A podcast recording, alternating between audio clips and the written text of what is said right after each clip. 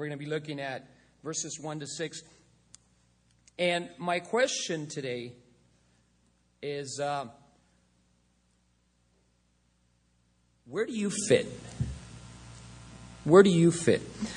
You know, it seems like all of us as, as, as people, as, as humans, have this need to fit in somewhere, to be part of something. We're always looking, see where we fit in, and, and especially, I remember high school. I don't want to remember too much about high school, but um, there's always this need to be part of something. And I think as adults, we do the same thing, we just get better at it.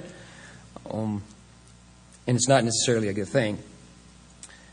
Bible tells us that we were created in the image of God. Before the fall, before sin entered the world, men had perfect fellowship with God and, and had a design and a plan uh, for their lives. They, they knew exactly where they fit. Adam knew exactly what he needed to do. He didn't get up in the morning. He's like, okay, what do I do today? He knew exactly what he needed. God took care of all that for him. But when sin, ter- sin entered in, that, sh- that fellowship was broken. And like many things that have been designed by God and, and have been corrupted, like just the natural desires that we have, so was so was that need to, to fit in somewhere and has been affected by sin. And so we we look into all the wrong places, and, and we don't have that which God has. He has the best for us. And we miss out. I mean, you look at social media, you look at Instagram and Facebook, and it is one big I want to fit in party. That's, that's what it is. Somebody was telling me the other day, and I, I don't know how true this is, so I might be corrected afterwards, but people that are involved, really be busy in social media with Instagram, they tend to get depressed and they tend to you know, have issues because they're not being liked and they're being they're not being followed or, or they can't follow someone and their friendship is not being accepted and just get all caught up in that. And it affects all of us, not just not just the world. It affects all of us, Christians and non-Christians. Um, for the non-believer, doesn't have the Spirit of God, not having uh, repented of their sins and, and, and asking Christ to be their Savior, the believers the, the, who Paul is talking here to in, in, in Ephesus to the Ephesians, he, even though their sins have been forgiven, the natural man, that part of them, of them that wants to do their own thing, that part of all of us who wants to do things contrary to, to God, always gets in the way. And so Paul calls them to, to unity here in this section of chapter 4. And, and you wonder why. And you know, it, if, every, if you look at all the uh, letters of Paul, he's always, he's always talking to believers. And he uses the, the, the one thing here, he's always talking, he always says, I beseech you, therefore, brethren. He's always pleading with them. And, and makes you wonder, you know, what, what, have we, what, what are we doing? And, and the thing is, because a lot of times we forget. We're, we're always being reminded of what's required of us and, and also reminded here in Ephesians of what the Lord has done. And, and so he, he reminds them because the natural man, that, that part of me that wants to do things different to what God has for me, gets in the way. We want to be part and take part of things that are not in the will of God and uh, in what God has for us. Also, because as Christians, you and I, we are the body of Christ. We are the church. Paul tells us that in Colossians 1.18. And, and if you're a Christian here today, you have asked Jesus Christ to be your Lord and Savior. You've asked Him to forgive you your sins. You're the church. This building is not the church. We call it church. You say, I'm going to church. You come into this building, but you and I, we are the church. We are the body of Christ. And, and the church, the body of Christ, has many members, and these members have different function, but it is one body and therefore one head. Bodies with two heads, just. Paul in 1 Corinthians 12 12 says, For as the body is one and has many members, but all the members of that one body, being many, are one body, so also is Christ. For by one Spirit we were all baptized into one body, whether Jews or Greeks, whether slaves or free, and have all been made to drink into the one Spirit. For in fact, the body is not one member, but many. If the foot should say, Because I'm not a, a, uh, a hand, am I not of the body? Is it therefore not of the body? And if the ear should say, Because I am not an eye, I am not of the body, is it therefore not of the body? If the whole body were an eye, where would the hearing be? If the whole were here, and where would be the, the smelling? But now God has said the members, each one of them, in the body just as it pleased. And if they were all one member, where would be where would the body be? But now indeed there are many members, yet one body. And the eye cannot say to the hand, I have no need of you, nor again the head to the feet, I have no need of you, no much Rather, those members of the body which seem to be weaker are necessary, and those members of the body which we think to be less honorable, on these we bestow greater honor, and our unpresentable parts have greater modesty. But our presentable parts have no need. But God composed the body, having given greater honor to the part which lacks it, that there should be no schism in the body, but the members should have the same care for one another. And if one member suffers, all the members suffer with it. And if one member is honored, all the members rejoice with it. Now you are the body of Christ and members individually. For proper function of the body, there must be, there must be unity. In the body of Christ, in the church, you and I, there must be specific things that we all have to maintain, that we all have to uh, agree upon for the body to work. Otherwise, it'll destroy itself. Uh, Paul in Ephesians 4.16 says, From whom the whole body joined and knit together, but what every joint supplies according to the effective working by which every part does its share, causes growth of the body for the edifying of itself in love. And the same thing, it's with your physical body. If, if, if your heart would decide right now to, to not function as, it was designed to do, uh, at best you get a trip in an ambulance. At worst, uh, well, it depends. If you're a Christian, you graduate. And, and so Paul is dealing with that here and goes into detail regarding to all that we are called to do as the body of Christ, what is expected, expected of us, but also you know, what, what God would like to do in and through our lives. What God to, would like to do in and through our lives. And I don't know if you ever asked that of God. Have you ever said, God, you know, what is it Show me what it is that you have for me. What do you want to do in me and through me? And, and if you decide to ask God that, just hang on.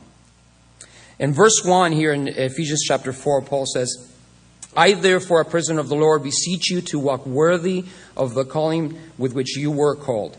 And Paul starts with therefore, and if you sat in Bible study, you know that every time there's a therefore, you have to ask, what is it there for? And it points back to the whole of chapter 1, 2, and 3, the first section of, of Ephesians here, where, where Paul deals with doctrine. There's doctrine in the chapter 4 on, but deals specifically with doctrine, with the riches that we have in Christ Jesus. It reminds the Ephesians of all the things that they have in Christ.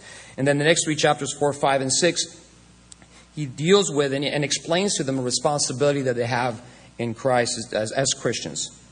God is never going to ask you God is never going to ask any of us to do something, to walk or to live our lives in any specific way before doing everything I had, telling us everything that He has done, equipping us, empowering us, enabling us, and then and just direct us. And that's what He's doing here with the Ephesians in chapter 4 on.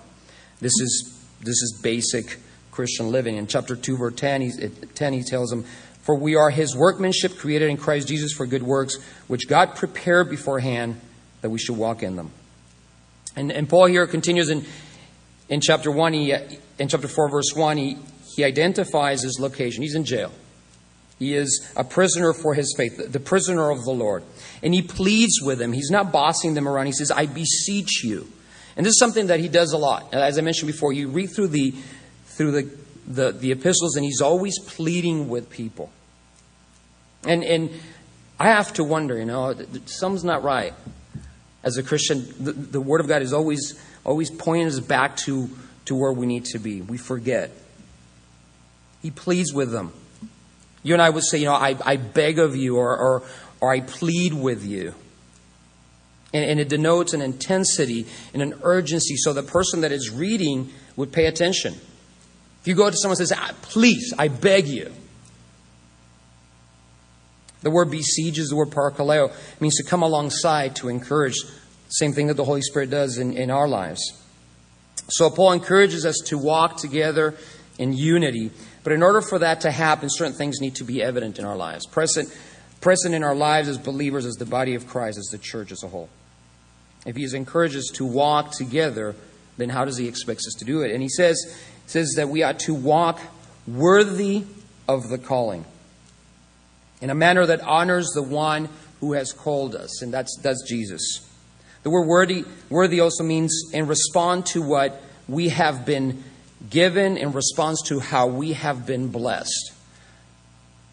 In Romans chapter 12, Paul says, I beseech you, there is that word again. Therefore, brethren, by the mercies of God, that you present your bodies a living sacrifice, holy and acceptable, acceptable to you, which is uh, to head to God, which is your reasonable service. That word reasonable, it's logic. It's a logical service to God. Colossians 1.10 says that you may walk worthy of the Lord, fully, ple- uh, fully pleasing Him, being fruitful in every good work, and increasing in the knowledge of God. When you are blessed in some way, there is a, a response in direct relation to what you have been blessed with or how you have been blessed. If, if I come out not down there right now and start passing out money, I won't, but because I don't have any. But if I go here to the, the there's nobody in the first row except for the gentleman. I give him a dollar. He's going to look and go, thanks. But if I go to the people on the second row and, and, and I give them a thousand dollars each, I won't. Their level of thankfulness is going to be like, oh, thanks. yeah, no switching seats. Sorry. You already got a dollar.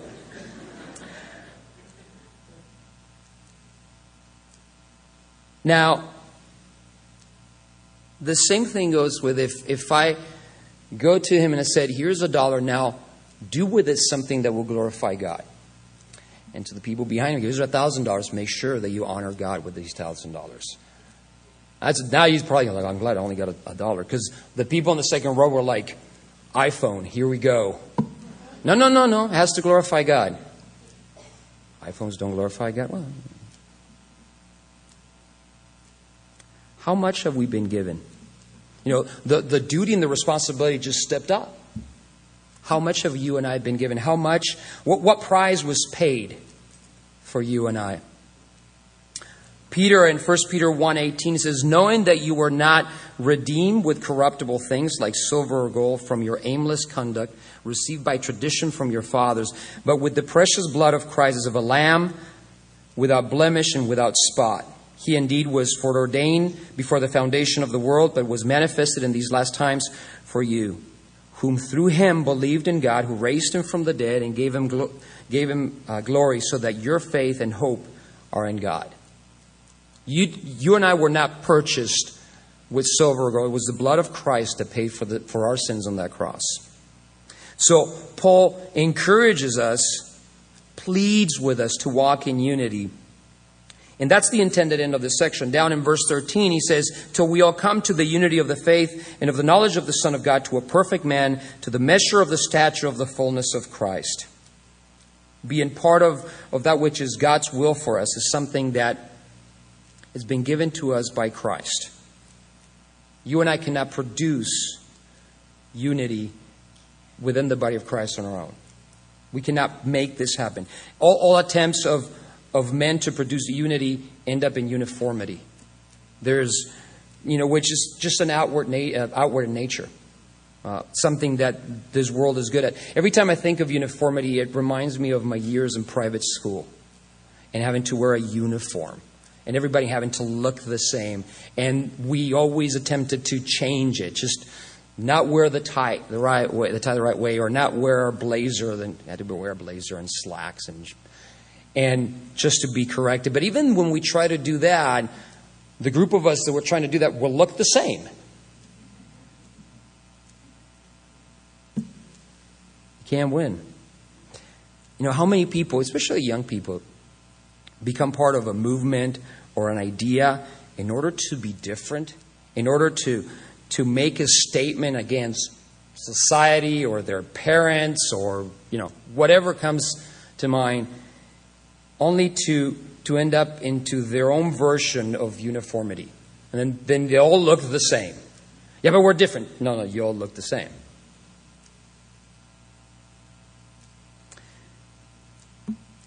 And this is our calling. You and I have been called. You, you, and I, as the church, we've been called out. That's what the church mean. The church, the word church means. We have been called out of this world unto God. We, we are being set apart. It's part of our sanctification as believers. The Bible says that we are to be holy, consecrated to God, set apart. We get confused about that word. We think holy means better than everybody else.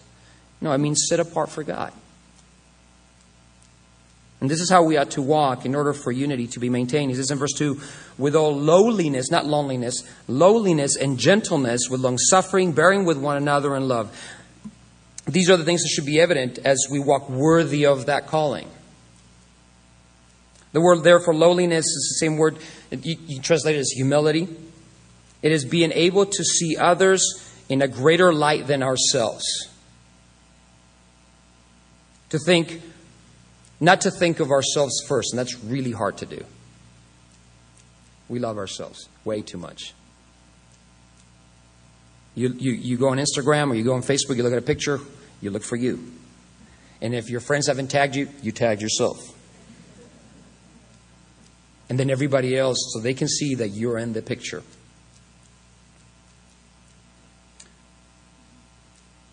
Jesus is uh, probably, actually, he is the greatest example of, of lowliness, of humility. In Philippians 2 5 says, Let this mind be in you, which was also in Christ Jesus, who being in the form of God did not consider it robbery to be equal with God, but made himself of no reputation, taking the form of a bondservant, and coming in the likeness of men, and being found in appearance as a man, he humbled himself and became obedient to the point of death, even the death of the cross.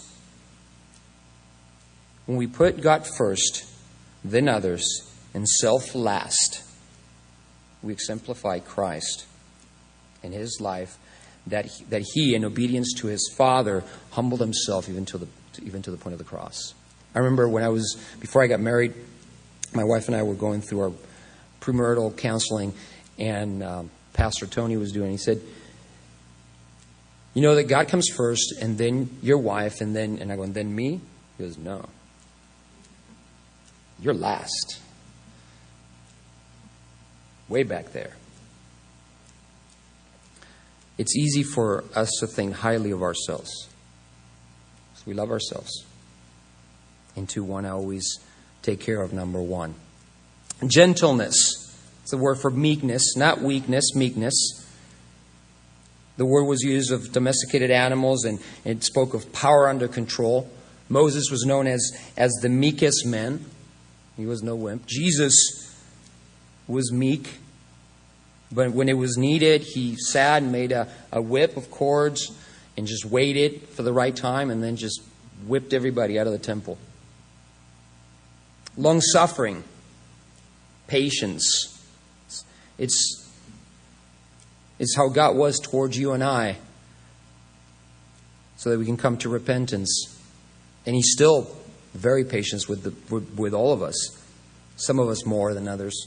Romans 2 4 says, For, or do you despise the riches of his goodness, forbearance, and long suffering, not knowing that the goodness of God leads you to repentance? I wonder if, if, if, you, if God would be as patient with you, as long suffering with you as you are with people, what would it happen? I am glad that, that God's long suffering toward me. If, if in 1992 he would have gone, yeah, you know what, I'm done with this guy. That's it. I'm glad he's long suffering. I thank him for that. If you're here today, he's being long suffering. He loves you. Forbearance, holding up one another in love. These are, these are all part of the fruit of the Spirit, and, and it will be manifested as we walk in, in the power of the Holy Spirit. And, and all of this is done in love the love of God, that, that agape love, the sacrificial love that He sent His Son to die on the cross for you and I.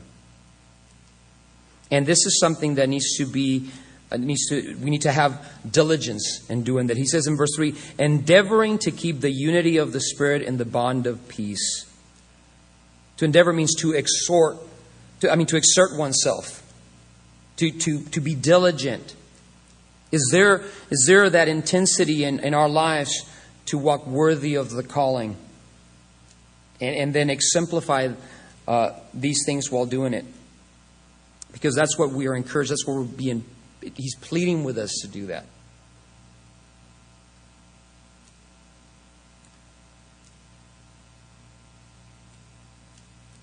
In order for unity to happen, in order for a body to function, and then when it comes to the Word of God, when it comes to you and I, in order to function in a way that honors God, we have to agree on biblical principles and nothing else. Uh, it's not my ideas or your ideas, it's what the Lord tells us.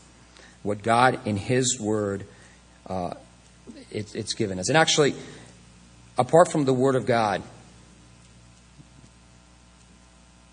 we don't have a lot of things that we can agree upon because we're all having, or we're going to have a different idea about stuff. So we need to make sure that that we understand, we have a, a clear biblical understanding of the Word of God. Because the world's idea of unity changes every day. And that's why it's so important for you and I, as Christians, that we are students of the Word of God so that, that we know what we believe and why and are able to discern what is biblical and what is not. Paul tells uh, Timothy in, in 2.15, he says, 2 Timothy 2.15 says, Be diligent to present yourself approved to God, a worker who does not need to be ashamed, rightly dividing the word of truth.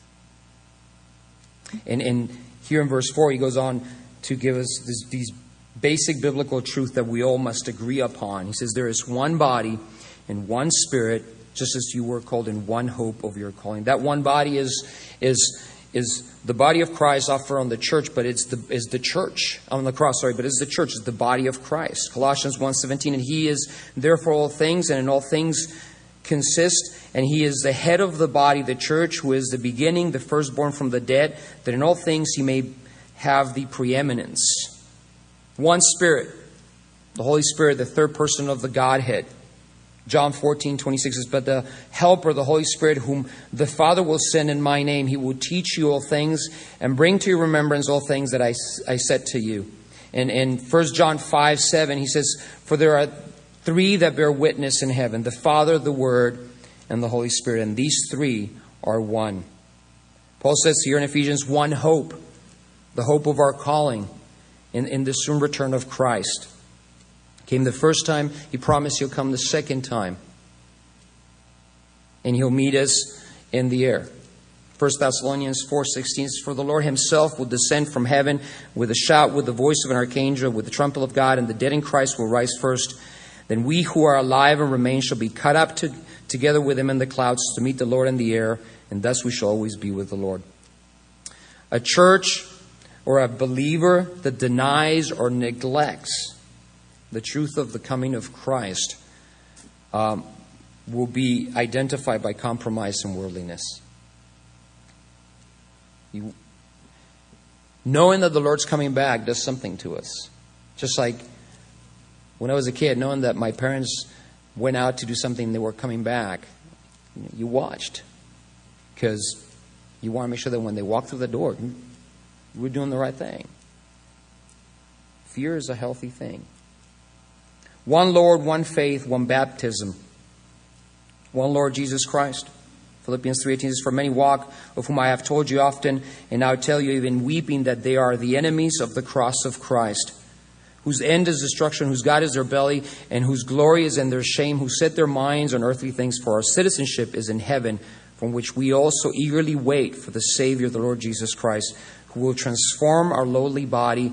that it may be conformed to his glorious body according to the working by which he is able even to subdue all things to himself. One faith, the gospel. The gospel that, that transformed our lives, that Jesus Christ, the Son of God, was born of a virgin, lived, lived a, a sinless life, that on the cross for our sins, and on the third day rose from the grave, and now sits at the right hand of the Father making intercession for you and I one baptism, the baptism of the Holy Spirit. empower us for service, to, to walk, to live a life that is, that is glorifying to God, but also He has sealed us for the day of redemption so that, so that we know that we are His.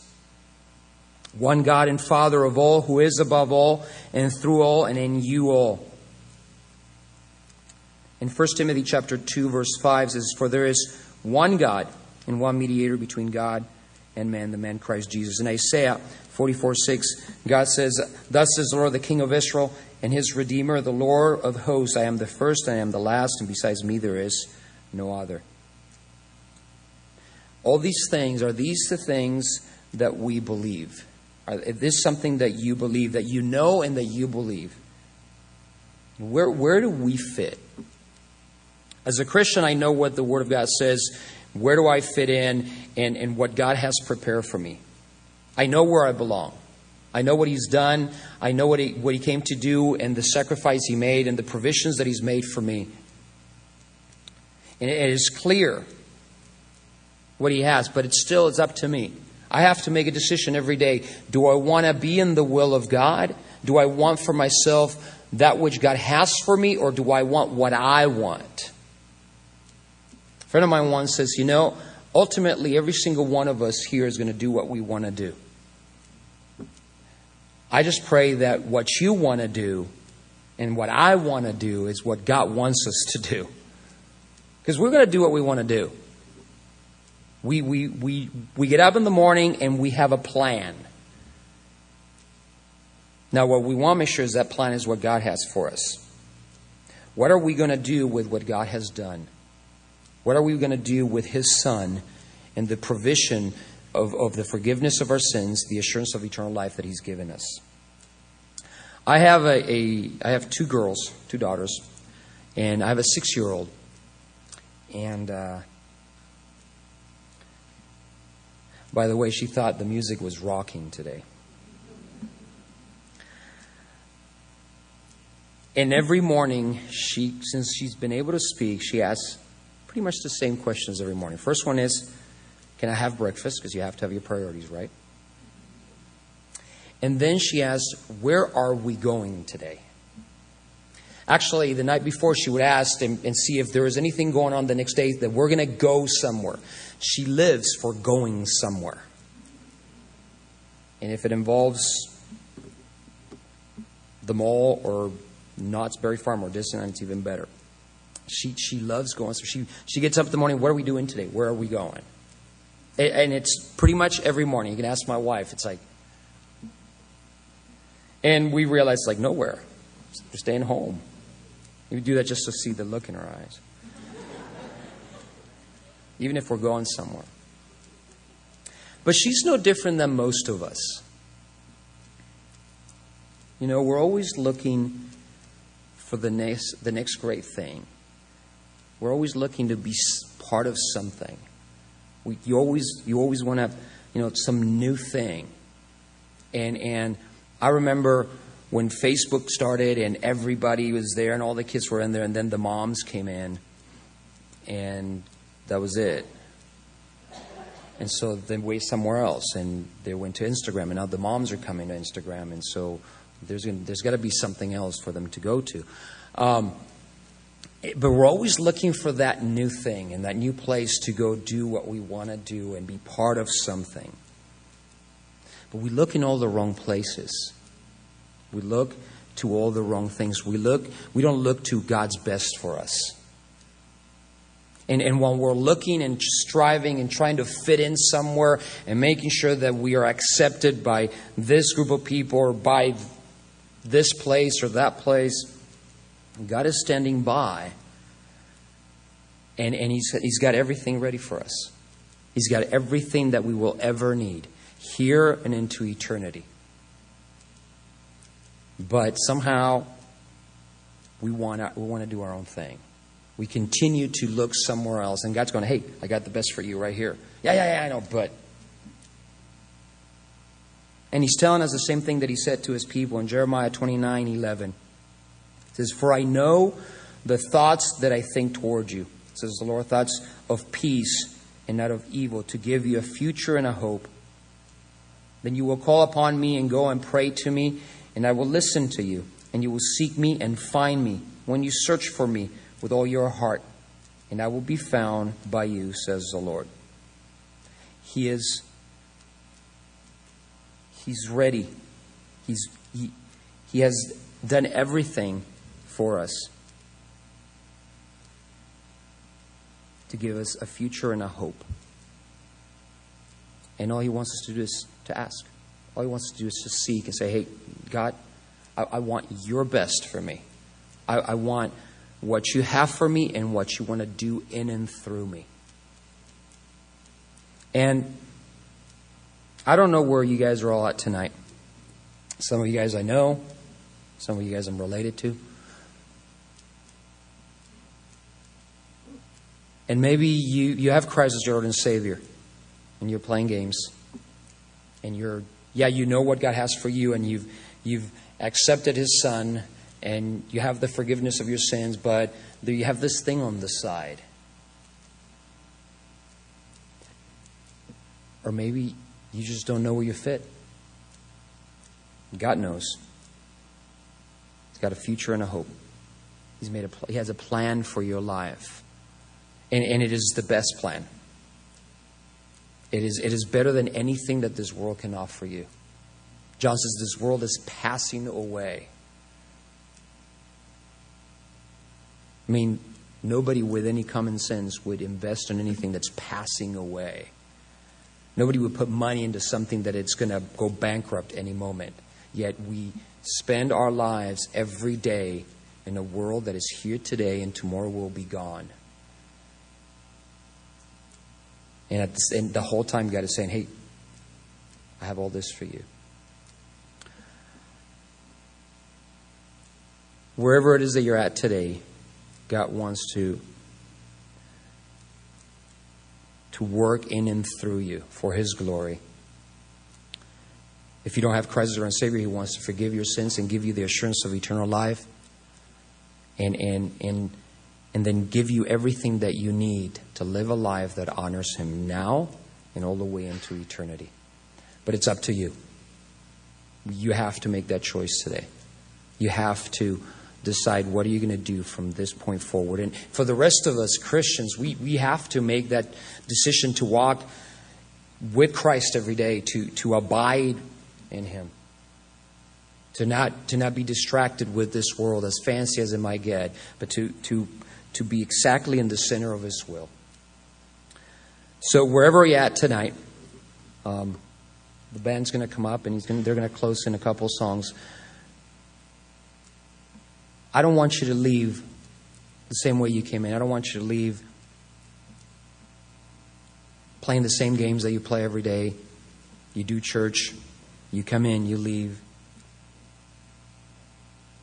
You, you, you play the part here at church, and then you go out the doors and you do your own thing, and, and then you blast it all over Instagram, and the rest of us see it. And if you don't have Jesus Christ as your Lord and Savior, know that He came and gave His life for you. And all you have to do is ask. All you have to do is ask, Lord, forgive me for my sins. Give me a brand new heart. Fill me with your Holy Spirit. And He will do exactly that.